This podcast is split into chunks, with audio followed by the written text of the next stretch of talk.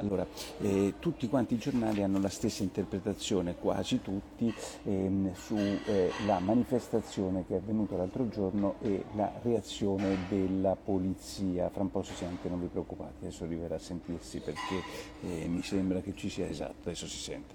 Ehm, un fallimento i manganelli contro i ragazzi, ehm, ha, detto il Presidente della Repubblica eh, Mattarella. Complimenti, bravo Mattarella, hai detto una cosa intelligente.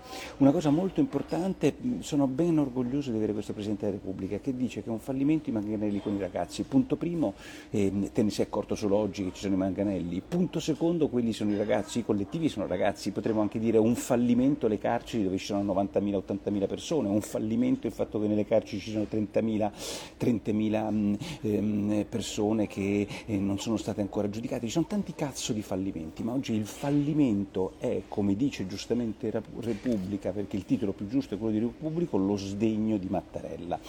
Vedete, poi la polizia, i capi della polizia ci hanno messo del loro, io non sto eh, con i capi della polizia, non me ne fotte nulla dei ministri, dei capi della polizia, io sto con i poliziotti e con quelli che stanno in piazza. Quello che è successo è che ci sono state 1100 manifestazioni pro Hamas, pro Hamas. E all'interno di queste manifestazioni, oltre ai ragazzi, oggi ho letto in un giornale i miei bimbi. Allora, questi genitori che sono disperati dei loro bimbi che vengono menati dai poliziotti, punto primo, se sono bimbi a 17 anni avete un certo problema con i vostri figli. Punto secondo, siete dei rincoglioniti perché se sono dei bimbi andate voi a manifestare e non lasciate i bimbi a manifestare perché i bimbi non vanno da soli neanche in metropolitana. Punto terzo, vecchioni, tutti quelli che oggi si mettono a piangere, nel 2015, ma vi ricordo un'ultima delle cose, quando i bimbi vostri della straminchia venivano menati davanti alla festa dell'unità di Bologna e alla festa dell'unità si beccavano le manganellate in faccia perché volevano entrare a rompere i coglioni al Presidente del Consiglio dell'epoca e sindaco del PD Renzi e li manganellavano giustamente perché non potevano entrare là dentro e loro volevano sfondare le recinzioni. C'è qualche Mattarella della straminchia che ha parlato? C'è qualche Presidente e c'è qualche vecchioni che si è messo a piangere per i manganellati del, delle, anzi Bonaccini all'epoca nel 2015 giusto tutelare la sicurezza la, tutelare la sicurezza del Festival dell'Unità del 2015 va bene tutelare invece la sicurezza di una sinagoga che non doveva essere violata da una manifestazione non autorizzata beh forse quello non va bene perché il punto fondamentale è manifestazione non autorizzata, collettivi, eh, violenti, immagini che si possono vedere che poi sono state cancellate su Twitter di che cosa dicevano i poliziotti, di quanto li insultavano e poi, sbagliato, non lo so, ma la reazione dei, dei poliziotti di alleggerimento è diventata oggi il, il, tema fondamentale della dichiarazione di Mattarella. Vorrei sapere un'altra cosa e lo vorrei chiedere a tutti quanti i consiglieri di Mattarella, a tutti quelli che ci invitano, a me non sono mai stato invitato, al 2 giugno c'è la festa della Repubblica e Mattarella nella festa della Repubblica invita questo piccolo circolo verdurente dei morti di fama dei politici che vanno con le loro fidanzate improbabili che arrivano dalle province improbabili tutte contente vestite a festa per andare dal cazzo di Presidente della Repubblica il 2 giugno come se fosse un rito monarchico in cui c'è, la, no? in cui c'è il... Come si chiama, la corte che si presenta dal, dal, Re Sole. Quando vanno questi qui al 2 giugno a trovare il re, cioè Mattarella, prima di lui tutti gli altri presidenti, e là fuori mettiamo dei collettivi o dei bimbi della straminchia che gli tirano le uova oppure che vogliono entrare al Quirinale loro stessi, che cosa dovrebbe fare la polizia secondo Mattarella? Se qualcuno volesse entrare al Quirinale, cosa cazzo dovrebbe fare la polizia? No, spiegatemelo, perché ho visto De Luca che insulta i poliziotti che pinguini perché voleva entrare entrare nelle istituzioni e non lo facevano entrare. Ho visto i poliziotti che vengono insultati perché si difendevano in piazza dagli attacchi sempre e comunque di questi collettivi del cazzo a cui regalano, a cui regalano le case occupate. Quindi dobbiamo un po' deciderci. A Scatasuna può prendersi e occuparsi una casa e poi decidere che è sua perché il sindaco gliela dà. I ragazzi possono andare, i bimbi possono andare in piazza a menare i poliziotti, i poliziotti devono fare pippa perché sono pagati 1300-1400 euro per fare pippa, mentre i figli dei loro genitori della strocazzo possono puoi dire, vedi, è stato uno sdegno. Io non ho parole. Non ho parole, è imbarazzante il 90% della stampa italiana che oggi commentava con Mattarella e della politica italiana che quello che ha fatto la polizia ieri è stato indecoroso. Eh, com'è che si dice oggi odio rosso, eh, no scusatemi, Repubblica, concita, l'ultima volta che è intervenuto un Presidente della Repubblica è stato Ciampi al G8, eh, era un po' diversa la questione del G8 se permettete rispetto a quello che è successo ieri, un pochino diversa. Ehm, eh, e poi l'altro, Pellegrino, manganellare studenti inermi e identificare le persone come è avvenuto l'altro giorno per andare a portare un fiore a Navalny. Innanzitutto manganellare gli studenti inermi non è vero perché non sono studenti inermi, ci sono i collettivi, basterebbe ricordarselo. Secondo, Navalny e identificare quella persona voleva dire identificare qualcuno che stava compiendo un atto esattamente simile a quello che oggi vuole il governo, essere filo russo. Non riesco a capire che cazzo di ragionamento c'è. Aggiungo Aggiungo che tra gli identificati c'era un ex brigatista rosso che voglio dire molto amico di tutti i nostri, ehm, come siamo, possiamo dire, metrapense del giornalismo. Io sì, sto anch'io con Piantedosi, però si faccia sentire, faccia capire che quello che succede è che la polizia ha fatto 1100 manifestazioni, compresa quella che c'è stata ieri a Milano, eh, in cui, come dice giustamente il tempo, odio rosso in piazza, in cui... Mh, in cui al corteo della pace di Milano c'erano le sagome di ministri con il eh, volto insin- insanguinato, con i poliziotti senza se e senza ma. Avete rotto i coglioni. Se voi andate a eh, manifestare con i cortei dei collettivi, sono cazzi vostri. Va bene? Stupendo oggi Aldo Grasso perché Aldo Grasso si accorge di una cosa di cui pochi si erano accorti, ma voi zuppisti ve la ricordate, cioè che all'Eurovision stanno boicottando la eh, cantante israeliana. E perché dicono la cantante israeliana sta facendo delle canzoni che evocano il 7 ottobre quindi non può venire. E oggi stupendo eh, Grasso per paradosso sul Corriere della Sera prima pagina ve lo consiglio dice esattamente il contrario dice Gali tu che hai fatto il fenomeno contro il genocidio dovresti essere il primo invece a volere la cantante israeliana che possa pretendere possa dire e possa urlare right.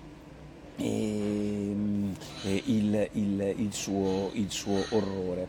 E, sono comunisti, cos'è che aspetta? Un, allora, Ranucci da Gramellini ieri sera ha detto che il fatto che la manifestazione non fosse autorizzata è risibile. No, ma certo, questo è un paese che tutte le cose non autorizzate, che loro che cazzo gliene frega. Devo dire la verità che poi invece è il paese in cui Vannacci per tre scontrini di quattro anni fa viene e finisce indagato dalla procura militare per possibile truffa, una cosa pazzesca. Qui la palla la tocca meglio di tutti ehm, eh, Sallusti che ha il dente un po' avvelenato con il ministro Crosetto che vi ricorderete ha querelato il giornale, devo dire una follia da parte di Crosetto e dice Crosetto si è comportato come quelle procure politicamente eh, politi- politicizzate, eh, il Ministero della Difesa Crosetto si è comportato come quelle procure politicizzate che per fermare il politico sgradito gli vanno, gli vanno addosso con un'accusa infamante per la quale se viene assolto comunque il danno è stato fatto, se non viene assolto meglio così. Quindi quello è un ministro dell'accusa o dei veleni. È incredibile questa cosa di Vannacci che viene candidato o, o, rischia di essere candidato e gli vanno addosso con accuse veramente incredibili.